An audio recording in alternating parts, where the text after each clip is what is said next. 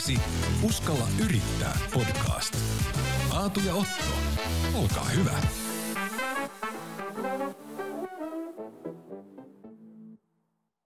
Moikka, moikka, moikka ja tervetuloa uuden Uskalla yrittää podcastin jakson pariin. Muistatko Otto, kun Little oli muutama kesä sitten se ihan bangeri kesäbiisi? Joo, kyllä.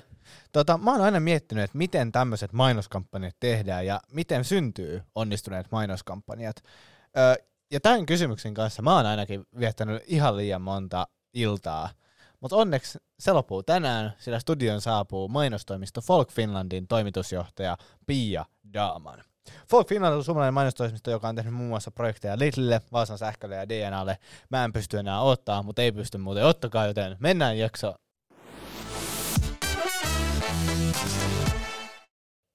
Ja näin ollaan taas asian äärellä ja studiossa vieraana Pia Dalman. Tervetuloa, miten menee? Kiitos kutsusta. Hyvin menee, oikein hyvin. Nyt alkaa jo vähän odottelemaan, että päästäisiin kaikki takaisin toimistoon, että ollaan oltu etänä tässä sen verran kauan. Että olisi ihana päästä takaisin näkemään ihmisiä. Lähdetään alkuun tämmöisellä lämpärikysymyksellä, että milloin viimeksi sä olit mainoksen uhri?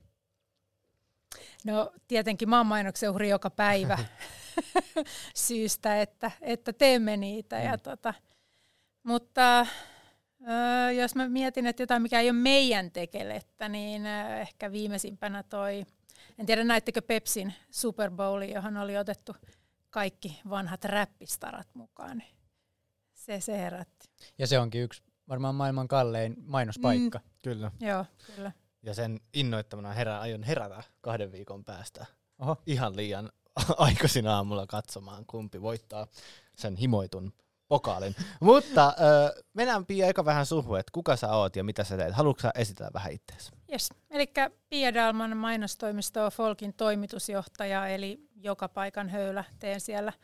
Kaiken näköistä on myös asiakkuusjohtajana ja suunnittelijana ja tosi laaja monipuolinen rooli. Entinen jalkapalloilija, maajoukkueessa pelasin kymmenen vuotta. Se on ehkä tuonut tähän duuniinkin paljon kaikenlaista hyvää. Ja sit mä oon 12-vuotiaan tyttären äiti. Ehkä siinä ne tärkeimmät. Allekirjoittaisitko tällaisen, että kun eri maailmat törmää, niin syntyy jotain uutta, että urheilu- ja mainosmaailma? Joo, siis ehdottomasti. Mä sain mun ekan duuninikin urheilun kautta tavallaan mainosalalla.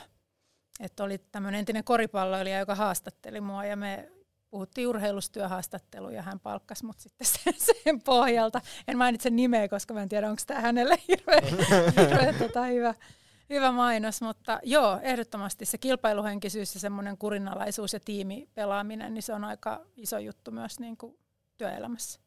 Kyllä. No, mitä sä halusit tehdä, kun sä olit meidän ikäinen, eli 18? No silloin mä vielä pelasin niin. tosiaan niin. jalkapalloa tälle niin ammattilaisena kuin Suomessa nyt voi pelata, että kyllä se mun haave liittyi siihen ja arvokisoihin pääsemiseen ja naisethan sinne ennen miehiä pääski, kyllä. pääski silloin, että ne oli ehkä ne unelmat silloin, että ne ei liittynyt niinku työelämään vielä siinä kohtaa. Ei ollut mitään aktiiviurheiluuran jälkeistä, koska tiedetään, että ne on yleensä aika lyhyitä uria. Ei, mä olin ehkä niin hölmö, hölmömpi kuin te olette, että mä en vielä siinä kohtaa osannut ajatella muuta kuin sitä omaa urheiluuraa. No mutta mennään sitten vähän sitä, että miten sä päädyit niin kuin mainosalalle ja minkälaisia asioita sä oot tehnyt siellä? Öö, no mä päädyin vähän sattuman kautta, että mä hain työharjoittelua opiskeluaikoina. Mä opiskelin viestintää ja sitten tutun tutun kautta pääsin semmoiseen legendaariseen mainostoimistoon kuin PHS. Haastattelu nykyinen TBVA ja siellä olin puoli vuotta harjoittelussa ja sen jälkeen menin kyllä elektroniikkamyyjäksi ja tuoksuesittelijäksi ja vähän tämmöiseksi kiertäväksi shampoo-kauppiaksi. Mutta tota, sitten loppujen lopuksi niin just tämä kohtaaminen tämän koripalloilijan kanssa, mm. että hän sanoi, että he etsivät Seket Greihin no, tota, projektipäällikköä. Ja menin sitten haastatteluun ja sain sen paikan, niin siitä, siitä se lähti noin 16 vuotta sitten. Eikö sua pelottanut, että miten, niinku, tai miten sä koit, että oliko sulla niinku se osa, kaikki tarvittava osaaminen siihen pestiin? Ei, pelotti ihan perkeleesti. Musta tuntui, että mulla ei ollut mitään osaamista siihen, siihen positioon. Ja se oli siis, se oli rankkaa ekat kuukaudet, mutta mä huomasin aika nopeasti, että se on kyllä mun ala ja että, että oli löytynyt se oma juttu. Miten sä tavallaan tiesit, tai miten se oli sun oma juttu? No se, se luova työympäristö on ehkä se ykkösjuttu niin kuin itselle se, että sä saat joka päivä tavallaan uusia haasteita ratkoa ja olla luovien ihmisten, vähän semmoisen hullujenkin, no Nero on väärä sana, mutta semmoisia vähän niin kuin hullujen luovien mm. ihmisten kanssa tehdä duunia, niin se oli, se oli jotenkin tosi mielenkiintoista. Ja se, että tietenkin pääsee itsekin mukaan suunnitteluun, pääsin jo silloin heti saman tien mukaan oikeastaan tekemään, suunnittelemaan, ideoimaan, niin se vaan jotenkin vei mukana. No mitä siellä mainostoimistossa tapahtuu, tai mitä mainostoimistot tekee, kun sitä ei ehkä ihan kaikki tiedä? No se riippuu vähän mainostoimistosta. Mm. Mm, ehkä se yleisin asia, mikä on nyt, että tehdään kampanjoita, joihin kuuluu TV, radio, digitaaliset kanavat, some. Se on ehkä se niin kuin perinteisin muoto, mutta me tehdään paljon myös niin kuin strategiaa, brändistrategiaa, kuluttajaymmärrystä. Meillä on tämmöinen kansanraati, platta, millä me haastatellaan niin kuluttajia, etsitään insightteja niin kuluttajien parista, koska jotenkin, että jos emme tunneta ihmisiä, niin ei me oikein voida tehdä heille mitään vetoavaa markkinointiikaa. No mä oon sitten miettinyt paljon sitä, että, että markkinointi ja mainonta puhutaan mm. aika usein rinnakkain, ja jopa alan suurin lehti oli markkinointi ja mainonta Joo. ihan rinnakkain, niin miten niin kun sä erottaisit markkinointitoimistot ja mainostoimistot toisistaan? No markkinointi on niin kuin mun mielestä kaikkea sitä, mitä yritys tekee myydäkseen niin kuin tuotteita ja palveluita. Siinä on niin kuin tuotekehitys, pakkaussuunnittelu, sisäinen markkinointi, kaikki. Siinä on niin kuin se koko spektri ja mainonta on, tämä on ehkä tämmöinen niin kuin perinteinen jaottelu, sitä mitä tehdään maksetusmediassa. Ala on vissiin aika kilpailtu Suomessa vai miten sä kuvaisit tätä, niin kuin, paljonko tekijöitä on Suomessa markkinoilla? En osaa sanoa kyllä määrää paljonko on tekijöitä. Mainostoimistoja on aika paljon. Korona on verottanut sitä kyllä, että tästä on tippunut nyt parin vuoden sisällä jotain, jotain toimijoita pois, mutta kilpailu on kovaa. Ei sellaista veristä ja likasta, mutta mm. kuitenkin kovaa. Ja kilpailu ehkä myös, se näkyy myös niin kuin alan tällaisissa kilpailuissa, missä mitataan luovuutta tai tuloksellisuutta, niin sekin on semmoista skabailua eri mainostoimistojen kesken, että kenen – kenen kampanjat saa palkinnot ja ket, mitkä on niitä huomatuimpia. Niin, koska mä just mietin, että vaikka suuressa maksetussa mediassa olevat kampikset, niin ihan Suomessa kuitenkaan niitä yrityksiä, ketkä niitä isosti pystyy tekemään, niin ei ole kovin montaa. Ei. Niin tavallaan se, että sitten se, että minkä toimiston he valitsee. Ja. Joo, ne on kilpailutuksiin on yleensä tietyn niin kuin vuoden välein on kilpailutus, että joku iso asiakkuus valitsee esimerkiksi viisi toimistoa, joille antaa niin semmoisen treenitehtävän kampanjan suunniteltavaksi ja sitten ne sen pohjalta valitsee kumppanin, jonka kanssa ne jatkaa sitten taas seuraavat vuodet. Mikä siinä ratkaisee siinä kilpailutuksessa sitten? Siinä on sekä hinta että luova idea ja sitten tietenkin niin kuin henkilösuhteet, että miten, miten synkkaa asiakkaan, asiakkaan ihmisten kanssa, mutta me ei me aina tiedetä, mikä siinä ratkaisee. Mm. Joskus kun me hävitään, niin me ollaan sitä mieltä, että siellä oli vain huonot, huonot päättäjät toisella puolella. Että Miten sitten toi mainostoimiston sisäinen kilpailu, että onko siellä niinku teillä copywritereilla hirveä kilpailu keskenään? Että? Ee, ei, meillä ei ole. Et meillä, on, meillä on aika semmoinen niinku perhe, perhemäinen meininki tuolla ja meillä on tosi pitkiä työsuhteita, että meiltä ei yleensäkään ihmiset lähde, lähde juurikaan pois, mikä on tietenkin ihana tilanne. Et ei ole, ei. Enemmän tuolla on, niinku, että tsempataan ja autetaan toista ja sitten monesti johonkin tiimiin voidaan ottaa – copywriteri, joka ei ole siinä tiimissä, niin vähän jeesaamaan ja potkimaan eteenpäin, jos, jos jumittaa johonkin. No mitä ominaisuuksia sä ehkä nostaisit, että miten siinä kilpailussa pysyy mukana vuodesta toiseen? Niin, siinä on siis, no meille tietenkin se iso juttu on se luovuus. Mm. Et me ollaan tarinankertojia ja meillä on tosi hyvät suunnittelijat ja myös niin se asiakaspalvelu on tosi hyvä. Et se ei ole pelkästään ne suunnittelijat, vaan myös myös me, jotka hoidetaan niin kuin niitä asiakassuhteita. Niin kyllä se ja sitten se tavallaan uudistuminen koko ajan ja se rohkeus, että mä lanseerasin tuossa pari vuotta sitten meidän tämmöisen sisäisen palkinnon, kun me palkitaan aina näitä vuoden parhaita niin kuin toimiston sisältä, niin paras epäonnistuminen. Eli se, että se kuka uskaltaa tehdä jotain, mitä ei ole aikaisemmin kokeiltu ja uskaltaa vaikka viedä jonkun ehdotuksen asiakkaalle, josta vaikka sit saisi turpaa, niin silti se, että jos sä oot uskaltanut sen tehdä, niin se on niin kuin helvetin hieno juttu. Joo. Mä, meillä oli muutama viikko sitten Oton kanssa yhteinen semmoinen tilaisuus, missä oli yhden markkinointiyrityksen perustaja, ja hän just sanoi, että tai siitä mielessä mielenkiintoinen ala, että koko tämä niinku muuttuu tällä hetkellä niinku mm. niinku todella radikaalisti vuodesta toiseen. että jos miettii nyt vaikka kolme vuotta takaisin, niin teilläkin varmaan mainostoisessa, niin ei voida enää niin kuin täysin erilainen skene nykyään. Joo, joo. Muuttuu kyllä ja siinä pitää pysyä messissä ja mun mielestä me ollaan aika hyvin pysyttykin, että vaikka meillä on tosi pitkiä asiakassuhteita, esimerkiksi just Lidli ollaan tehty kymmenen vuotta, mikä on harvinaista tällä alalla, että on mm. pysynyt yhdessä toimistossa, niin kyllä sekin tekeminen on niin kuin muuttunut vuosien varrella tosi radikaalistikin. Onko se stressaavaa, kun niitä asiakkaita on vähän ja se kilpailu on kovaa toimistojen välillä, niin onko se niin kuin, miten siinä pysyy kasetti koossa? On stressaavaa. on, on todella stressaavaa, mutta tota, ei se oikein auta muu kuin luottaa siihen omaan tekemiseen, että nyt tänä vuonna ollaan onneksi voitettu kisoja taas, että ollaan saatu uusia, uusia asiakkuuksia ja koputan puuta ollaan ihan hyvissä meiningeissä nyt, että oli aika rankkaa se silloin, kun korona alkoi, niin jouduttiin tekemään rankkojakin toimenpiteitä, mutta nyt sen jälkeen niin on taas näyttänyt onneksi aika hyvältä.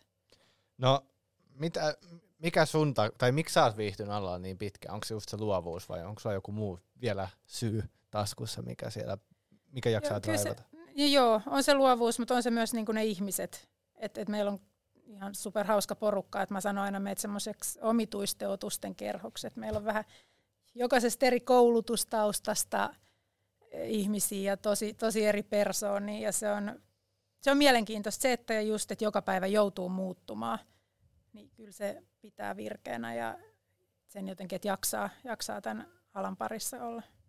No millaista on mainostoimiston arki? Päivä alkaa, niin... Viskilasit käteen ja... niin kuin Mad Men-sarjassa. Just se. Kyllä.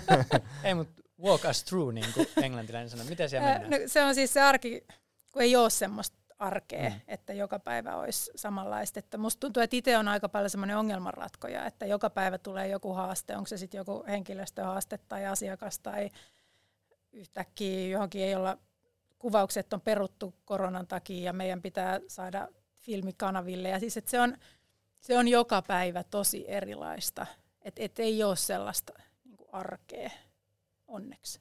Onko teillä niin kuin tiimit, jotka työskentelee tiettyjen yritysten parissa ja ne hoitaa niin kuin aina niiden yritysten niin kuin, äh, mainontaa vai sille, että toi vastaa kampiksista ja toi tiimi noista, vai miten teillä se niin kuin organisaation sisäinen järjestelmä menee? Öö, on.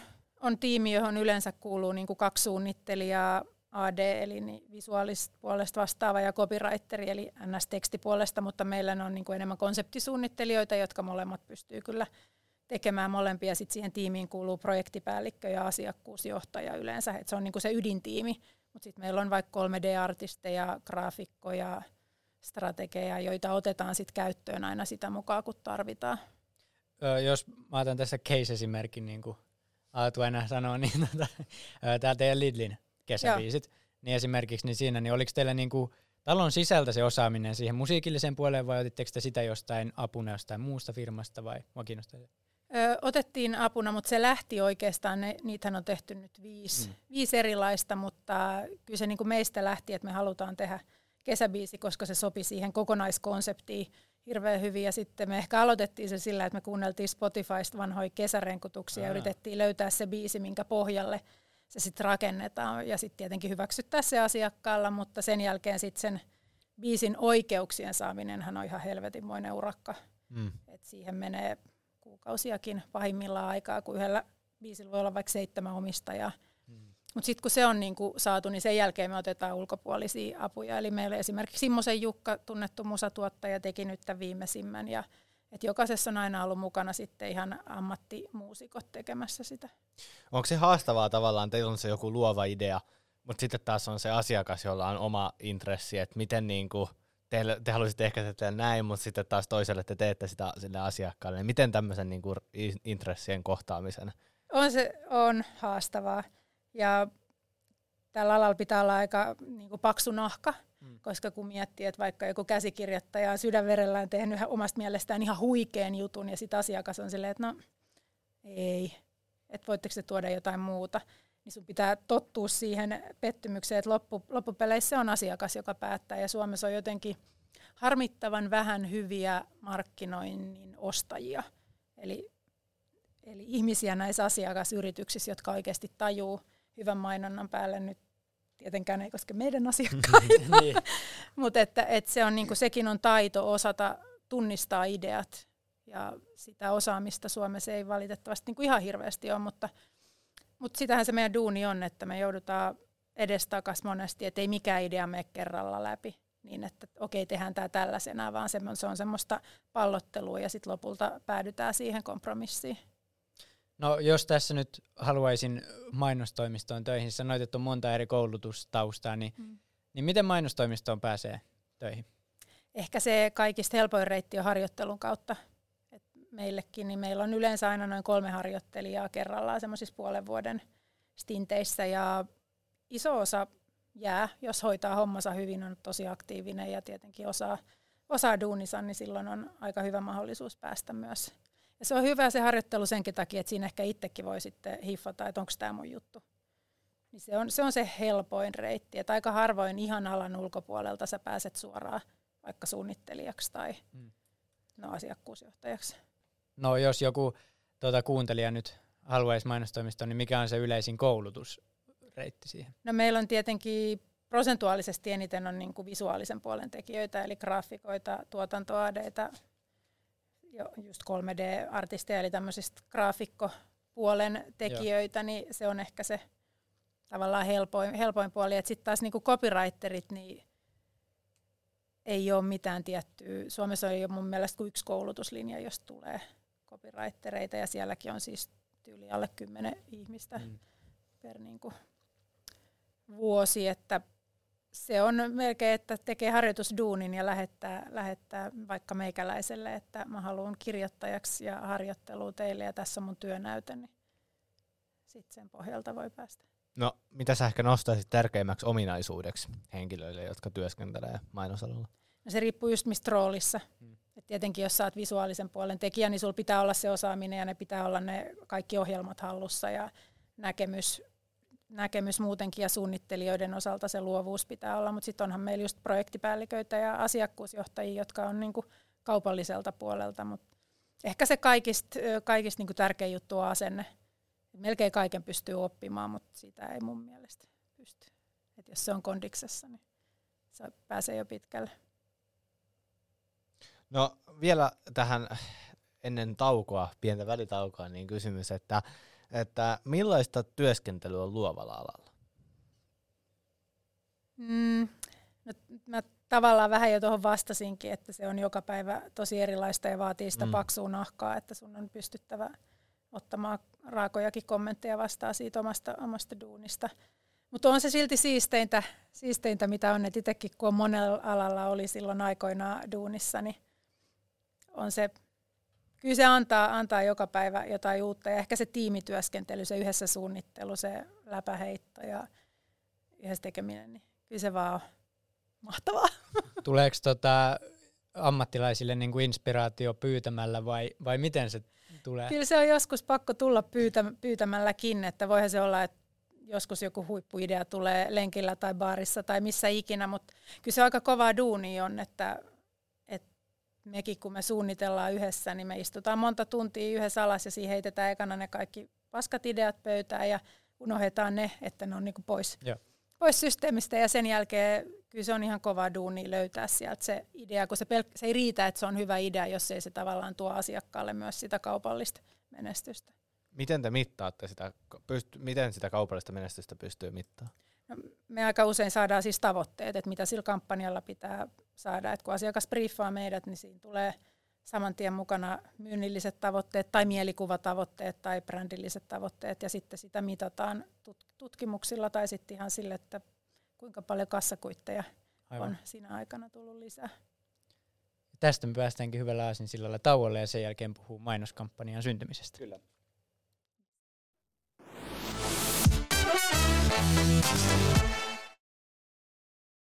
Ja tervetuloa takaisin Uskalla yrittää podcastiin. Täällä on minä, Otto, ja vieraana Pia Daaman. Kiitos vielä, että tulit. Kiitos kutsusta. No, tota, miten sellaiset huippuideat sitten syntyy? Kuinka monta, niin kuin, miten te lähdette niin kuin sitä ideaa just? Sä vähän tuossa valotit sitä, mutta avaa vähän enemmän sitä prosessia, että miten, miten niitä ideoita vaikka mainoskampanjaa varten lähdetään tekemään?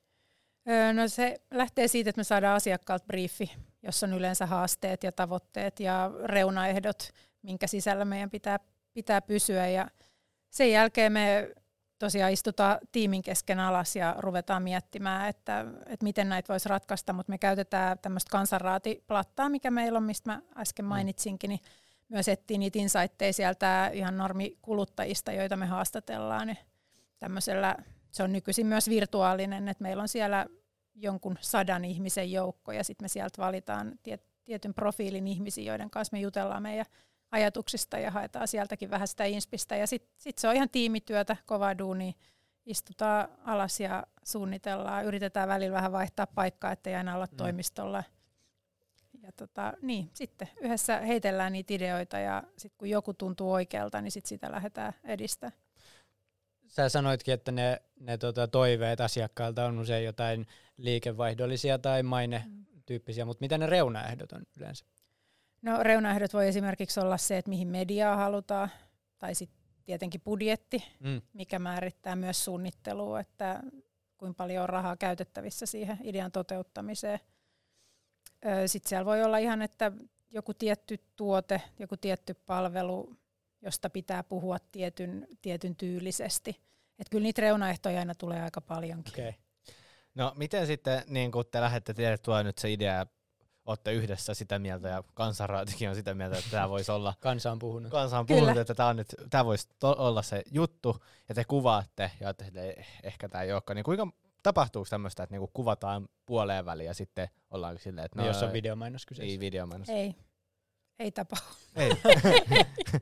ei, ei siis, ja sit, siitäkin kun se idea tulee, niin me yleensä asiakkaan kanssa tehdään semmoinen debrief-vaihe, eli me esitellään vaikka niinku viisi ajatusaihioa, josta he sitten valitsee yksi tai kaksi, jotka me edistetään vasta niin kuin lopulliseen presentaatiomuotoon, eli käsikirjoitukset tai visuaalinen identiteetti tai strategia, mitä ikinä meiltä on pyydetty. Ja sen jälkeen vasta sitten asiakas siitä presentaatiosta valitsee, että ok, että no, tämä vaikka käsikirjoitus, jos puhutaan videotuotannosta, että tämä käsikirjoitus on hyvä, niin sen jälkeen me mennään ulkopuoliselle tuotantoyhtiölle ja ohjaajalle ja kilpailutetaan sitten parille eri taholla ja ne tekee meille semmoisen treatmentin, missä – he, niin kuin oman näkemyksensä, miten se filmi pitäisi toteuttaa. Ja joka vaiheessa nämä aina tietenkin kuittautetaan asiakkaalle. Että kyllä me siinä vaiheessa, kun me ollaan kuvauksissa, niin kyllä me tiedetään, että siitä tulee hyvä. Että ei, ei siinä vaiheessa enää oteta taka-askelia, koska se maksaakin sit mm. jo ihan helkkaristi. Onko nämä tuotantoyhtiöt, mitä käytte, käytätte, niin onko ne niinku erikoistunut nimenomaan tavallaan mainos, vai onko ne ihan yleismaailmaisia tuotantoyhtiöitä, jotka tuottaa meidän televisioviihdettä joka viikko sinne? Joo, kyllä ne on ihan erikoistunut mainostuotantoihin. Joo. Joo. Et niitä on aika montakin Suomessa ja käytetään yleensä niitä, keiden kanssa ollaan niin kuin hyväksi havaittu, että homma toimii, mutta ohjaajat vaihtelee aika paljonkin. Et ohjaajina on kyllä sitten taas samoja ohjaajia, jotka tekee pitkiä leffoja ja sarjoja. No tota, sitten kun tämmöinen video on julkaistu ja sitten vaikka, vaikka siihen jotain niin kuin kaduvarsimainontaa kylkeen ja näin, niin mm. niin onko se niin semmoinen, että sitten se on ohi vai jatkuuko sen niin kuin parturointi ja manageraus sen jälkeen vielä, kun se on jo maailmassa? No jos on kyse vaikka somekampanjoista, niin se jatkuu kyllä silloin, että sitä testataan ja voi olla, että muutetaan sitten ihan lennossa jotain, mutta jos nyt filmistä tai abreista just ulkomainonnasta puhuu, niin kyllä ne sitten kun ne on ulkona, niin se on yleensä meidän osalta sitten siinä. Millä perusteella tai minkä takia niitä somejuttuja muutetaan? Onko se niinku tullut palautetta vai? Jos näkee esimerkiksi, että joku ei toimi, e- että sä näet, että ei klikata tai ei herätä huomiota tai muuta, niin siinä, siinä kohtaa voidaan niitä vaihtaa. Ja on meillä siis ollut kampanjoita, että siitä on noussut niin iso halo, että me ollaan siis jouduttu vetää pois sitten kanavilta tai ulkomainonnasta okay. sen takia, että vaikka iltapäivälehdet on nostanut iso haloon jostain meidän tekemisistä. Toi kuulostaa, niinku, että kokonaisuus on aika niinku pirstaloitunut, että on niinku paljon erilaisia toimijoita, koska mulla oli hyvin jotenkin outo kuva siitä, että myös te voisitte itse jos kuvata sen, mutta se on ilmeisesti täys no no. Onko olemassa toimistoja, jotka hoitaa niin koko prosessin itse? On olemassa, joo, mutta silti yleensä asiakas haluaa esimerkiksi tuotantoyhtiön kilpailuttaa, mm. ettei voi mainostoimisto sanella hintaa, että tämä filmituotanto maksaa 200 tonnia Muutenhan, muutenhan mainostoimisto voisi sitten sen tavallaan itse sanella sen oman hintansa. Et sen takia yleensä, yleensä halutaan aina kilpailuttaa, että on se sitten kuvitusta, niin pari-kolme kuvittajaa kilpailutetaan, mutta tehdään me itsekin jotain semmoisia pieniä pieniä filmituotantoja, mutta ei, ei oikeastaan mitään, mitä telkkarissa sitten esimerkiksi näkyy. No, miten sitten syntyy ehkä ne onnistuneet mainoskampanjat? Mitkä on sen niin kuin, tausta? Elementit. elementit? Sen kun tietäisi, että saisi aina onnistumaan. ne. Kyllä, niissä, kyllä niissä aina jotain, jotain ehkä samaa on, että se, no asiakas on isossa roolissa. Se, että, että osaa tunnistaa sen idean. Että kyllä meillä on aika, aika paljon niin kuin hyviä ideoita, jotka on jäänyt toteuttamatta sen takia, että niitä ei ole uskallettu tai muista syistä haluttu, haluttu tehdä. No otetaan tähän esimerkkiä, koska siis monelle nuorelle, mun kavereille ja tietenkin mulle, niin nimenomaan Litlin monet mainokset on semmoiset, jotka on jotenkin kolahtanut ja, ja varsinkin nämä kesäbiisit, niin pystyykö se vähän avaa sitä, miten se niin kuin, prosessi on lähtenyt? Litliltä tuli teille pyyntöä, että nyt me haluttaisiin tehdä kesämainos ja siitä sitten, niin miten, pystyykö avaamaan, että miten se niin eteni? Joo, eli tosiaan kun me saatiin Lidiltä briefi tehdä heidän kesäkampanja grillituotteista, niin meillä oli siinä muistaakseni kolme eri vaihtoehtoista linjaa, miten me oltaisiin lähdetty sitä edistämään ja asiakas valitsi tämän Lidl Sting ja kesäpiisi kombon, mutta se, on, se oli tosi pitkä. Mä sanoisin, että siitä oli noin puoli vuotta siitä, kun sen suunnittelu aloitettiin, niin siihen, kun se oli sitten mediassa. Et vei, vei aikaa ja vaivaa, että ne on noita ehkä isoimpia kampanjoita, mitä on tullut tehty, on just noin Lidlin kesä- ja joulukampanjat, kun on niin massiivisia kokonaisuuksia, ja niissä on kaikki mahdolliset mediat mukana, että se on tosi, tosi laaja projekti ja tosi monta ihmistä on messissä ja just ulkopuolisia kumppaneita kanssa paljon. Onks, mikä on tyypillinen aika, että kun briefi tulee, niin kauan, kuinka kauan te yleensä teette niin kuin Kyllä siitä, kun se briefi tulee siihen, että se on ulkona, niin kyllä se vähintään on niin kuin pari kuukautta. Tai se on meidän toive, että aina sitten joskus tulee joku asiakas herännyt, että hei, meidän pitäisi kolmen viikon päästä olla ulkona. Ja sit, no, että kyllä siihenkin pystyy, mutta kyllä se niin kuin pari kuukautta. Lidli just nyt viime joulukin, niin me aloitettiin sen tekeminen toukokuussa.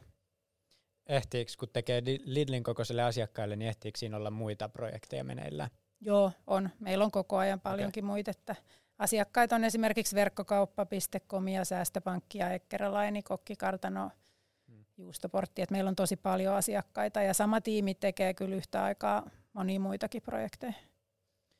No minkälaista on sitten semmoinen vetävä ja onnistunut markkinointi, jos meillä on vaikka kuulijoissa joku, jolla on NY yritys ja tota, haluaisi semmin kuin mainontaa parantaa? Niin, siihen ei varmaan semmoista mm. yhtä kaavaa ole, mutta ehkä se kaikista tärkein juttu on miettiä se oma kilpailuetu, että millä, millä sä oikeasti erotut kilpailusta ja tuoda se sitten esiin. Koska tota, tuolla on ihan tarpeeksi sitä mainontaa, mitä kukaan ei huomaa, mikä ei tunnu keneltäkään mm. kenestäkään niin kuin missään.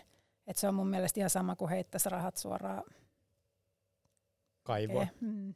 No mikä sitten on semmoinen, miksi ne, mikä siinä... sen kun tietäisi. Niin, no sen kun tietäisi, mutta niin kuin, meillä oli, kun meillä oli markkinoinnista jakso, niin Kati Lehesmaa, joka on nykyisen Aktian anteeksi, entisen Taalerin palveluksessa oli, niin sanoi, että hänelle se on niinku semmoinen tunne, joka herättelee jollain tasolla, niinku saa jonkun reaktion edes, niin se on niinku onnistunutta markkinointia ja mainontaa. Mm. Se, on, se on hyvin sanottu, koska kyllähän sen pitää vaikuttaa. Jos ei se herätä kenessäkään mitään tunteita, niin ei se, mun mielestä se ei ole silloin onnistunut. Että kyllä toi tunne on hyvä, siitä pitää tulla joku tunne. Se voi myös olla se tunne, että sitä inhoa. Mun mielestä se on silloinkin se voi olla ihan onnistunutta, että jos se jakaa mielipiteitä, että osa inhoa ja osa rakastaa, niin mun mielestä se on paljon parempi kuin se, että suurin osa vähän tykkää. Aivan. Onko sulla jotain esimerkkiä jostain mainoksesta maailmalta tai Suomesta, jossa, jota, jossa olisi tämmöinen vahva tunnereaktio, vaikka niin kuin kaksijakoinen ollut? No maailmaltahan nyt varmaan Naikin toi esimerkki apua, nyt mä en muista hänen nimeä. Tämä Öö, toi... Kaepernick, joo. Just se. Yeah. Niin, siis Kopernikki esimerkiksi, niin onhan se aika hyvä esimerkki siinä, että osa polttaa Naikin lenkkarit ja hmm. osa taas on sitä mieltä, että hienointa ikinä. Ja kyllähän Naikin niin brändiarvo nousi ihan älyttömiä korkeuksia sen, sen kampanjan ansiosta. Et, et kyllä sillä markkinoinnilla voi tehdä tosi isojakin juttuja. Voi muuttaa maailmaa. Kyllä. Mua kiinnostaa vielä se, että et kuinka usein, onko siihen yhtään, niin kuin, että – että kuinka paljon näistä tavoitteista ne on maino, niin kuin suoraa kassavirtaa vaikuttavia vai niin kuin brändi-ilmeeseen, että onko niitä ihan niin kuin 50-50 vai miten se menee? On aika 50-50, mutta se on myös sit se, että minkälaista kampanjaa, että lähdetäänkö me tekemään taktista, minkä tavoitteena oikeasti on vaan saada kassa, kassakone kilisemään. Ja sitten on brändillisiä kampanjoita, jonka tavoitteena on sen brändimielikuvan muuttaminen, tunnettuuden hankkiminen. Esimerkiksi kun miettii, että silloin kymmenen vuotta sitten, kun Lidli, aloitettiin Lidlin mainonnan parissa, niin sehän oli kauppa, jos jengi ei kehannut käydä. Mm. Et sinne mentiin niinku muiden kauppojen muovipusseilla, koska sä et kehannut kävellä Lidlin kassi kädessä. Et se muutos, mikä me niinku kymmenen vuoden aikana ollaan saatu aikaiseksi, ja tämän on jopa heidän toimitusjohtajakin sanonut, että meillä on ollut siinä iso osa, että nythän se on niinku trendikäs paikka, se on niinku Mm. makea paikka, fiksut ihmiset käy siellä, ja ennen se oli niinku köyhien, siis mielikuvallisesti mm. köyhien paikka. Onko joku kanava niinku erityisesti, missä niinku, tai kun on me, perinteinen media, sitten on printtimediaa, on, on somea ja muuta, niin onko jotenkin silleen, että jos halutaan mielikuvia muuttaa, niin sitten kannattaa mennä enemmän tonne. Jos halutaan kassavirtaa suoraan kyllä, niin ei kannata ainakaan tehdä tuota. Ja kyllä se mielikuva muutos, vaikka se on ehkä vanhanaikainen vastaus, mutta kyllä siis se TV edelleen toimii niin kuin helvetin hyvin. Ja se on, se on niin hassua, koska on puhuttu niin kauan siitä, sama kuin on puhuttu sanomalehden kuolemisesta ja ties mistä, mutta kyllä se toimii, että et tarinallisuus, pitkät vaikuttavat tarinat, niin ne edelleen toimii tosi hyvin, että totta kai ne on sitten myös YouTubessa ja niistä Mm. mm. lyhyemmät versiot on somessa, mutta jotenkin se tarinallisuus edelleen on kyllä se, millä ihmisiin pystyy sen vaikutuksen tekemään. Ja jos haluatte kuulla lisää tarinoista, niin jää kuuntelemaan Uskalla yrittää podcastin kakkoskauden toinen jakso. Juhana Torkki on siellä vieraana. Kyllä. Onko sulla jotain henkilökohtaista mainosta, joka on jäänyt niinku mieleen? No tietysti mainitsit, että on ö, Nike-esimerkki, mutta joku semmoinen, että hei, tämä on aivan älyttömän hienosti luovasti tehty. Ei, ei, niitä on jotenkin siis tosi paljon. Ei mulla, ei mulla ehkä ole sellaista yhtä, yhtä tiettyä, mikä olisi jäänyt. Ei se mitään, en mäkään osaisi vastata. Mä osaisin vastata. Mikä se olisi? Ö, Apple, mä oon niin tylsä, mutta se olisi Applen Aa. tai 1984. Ja Here's for the crazy ones, vai? Just, No se on hieno. on. Siinä on ehkä kaikkien aikojen hienoin spiikki. Kyllä. Ja viimeinen kysymys, mun- jo, jo, jostain sitä oikein liikutoin tässä, kun rupesin miettimään siitä, ei vaan siitä, siitä Crazy Onein puheesta. Äh, Mutta mitä sä haluaisit, että jokainen muistaa vielä tästä jaksosta? Mä, mä toivoisin, että varsinkin jos tätä kuuntelee teidän ikäiset nuoret, niin mä haluaisin meidän alalle semmoista niinku uutta energiaa ja tekemisen meininkiä, että luova ala on todella mielenkiintoinen ja hieno, hieno duunipaikka, että hakekaa. Meille saa hakea kans, mulle voi lähettää hakemuksia. No nyt varmaan hyvä aika mainostaa vähän sitä, että mitä me ollaan opittu tässä No jaksossa. näin on. Mitä sä oot oppinut? No mä opin sen, että asiakaslähtöisyys on tässäkin toiminnassa kaiken keskiössä. Et, et Voisi kuvitella just, että se on niinku enemmän sitä, niinku että nyt ideoidaan, mutta tärkeintä on, mitä se asiakas tahtoo, mitkä on sen raamit. Ja sitä mä en tiennyt, miten mainostoimisto, kuinka tiukka saattaa se ohje olla. Mitäs sä oot? No mä opin sen yleisen mentaliteetin semmoisen, että mainosalalla pitää olla paksu nahka, että kaikki mitä haluaa ei toteudu, mutta, mutta hienoja asioita voi saada aikaiseksi. Otto, mistä sä oot innostunut viime aikoina? Niin, aina loppukevennykseksi pitäisi jotain keksiä, mistä on innostunut viime aikoina. No, mä pä- päivitin tuossa tota, tota niin, iOSia, tätä käyttöjärjestelmää, ja sieltä tuli sitten kännykkään, niin siis siitä tuli sitten tämä uusi ominaisuus, tämä lukulista sinne ö, niin kuin Safari. Tai oli varmaan ollut ennenkin, mutta se oli ollut sitten varmaan niin vaikea käyttönyt, että mä en ollut sitä käyttänyt. Ja tota, nyt tämä uusi lukulista, niin se on tosi kätevä, ja nyt jos tulee joku, tiedätkö, joku juttu, artikkeli, minkä haluaa lukea, niin sitten vaan laittaa sieltä sen, niin kuin, että lisää lukulistalle, ja sitten se on kiva, kun niitä on siellä niin paljon, että ahistaa, että ei ehdi lukea kaikkea, mutta niin kuin, se a- eetos siinä, että, että voi niin kuin helpommin palata sen sijaan, että pitää niitä niin kuin, noita välilehtiä auki ihan sikana, niin mä pidän tästä uudistuksesta ja kerrankin haluan nostaa jotain softaa tässä. Mistä sä oot innostunut? No, tiedätkö, mikä on varma kevään merkki? No, Viisu kevät. Ja viisu kevät lähtee ihan just käyntiin. Se lähtee itse asiassa kun huomenna, kun edellisenä päivänä tätä jaksoa äänitään, nimittäin Ruotsin Euroviisukarsinta starttaa huomenna, joka on joskus jopa hienompi kuin itse Eu- Euroviisufinaali. Eli Ruotsin Melodifestivaalin alkaa huomenna. Ja se on kyllä yksi maailman hienointen tuotetuin musiikkikilpailu. Ja suurena fanina olen innostunut, että saa uusia biisejä kuunteluun ja pääsee viettämään lauantai-illat SVTn äärellä. Mistä Pia sä oot innostunut? Mä, mä oon vähän tylsä ehkä. Siis mä oon, mä oon innostunut viime aikoina padelista. Se, on, se toimii mulla tämmöisenä vihanhallintakurssina. Eli mä puran kaiken aggressiivisuuden sinne ja yritän sitten olla parempi ihminen kotona ja toimistolla. Siis toi on hyvä, mä oon padelia kokeillut, mutta mulle kyllä niin kuin perinteinen squashi, kössi, on parempi, okay. koska sitä saa niin kuin lyödä niin lujaa ja se ei lähde sieltä kentältä pois. Mutta sen pitää, eikö sen pitää ensin mennä kenttään ja sitten vasta seinään? Joo. No niin. Sä, sulta puuttuu se taito osuu Niin, siihen niin. kenttään. Eli mä oon siis vaan Kyllä huono. Joo. Okei. Mä koitin golfia, mutta siinä toi voim, raa voimankäyttö, niin se ei toimi. Ei se vaan ei ole pahen, pahentaa vaan sitä. Joo, ja mä luulen, että se on taas sitten hermojen hallinnan osalta, niin Mm. meikäläiselle ainakin liian hidas laji. Joo, kyllä uskon itselleenkin. No, eiköhän mennä kaikki tästä golfaamaan, padelia ja kössiä pelaamaan. Kiitos Pia, että pääsit Kiitos. vieraaksi. Kiitos Otolle. Kiitos teille. Kiitos. Kiitos kuulijalle ja kuullaan ensi viikolla. Moikka! Kiitos kun kuuntelit jakson. Ja hei, koko keskustelu löytyy myös YouTubesta. Tätä podcastia tuottaa Nuori Yrittäjyys ry, joka löytyy kaikista someista at nuori yrittäjyys. Ensi viikkoon.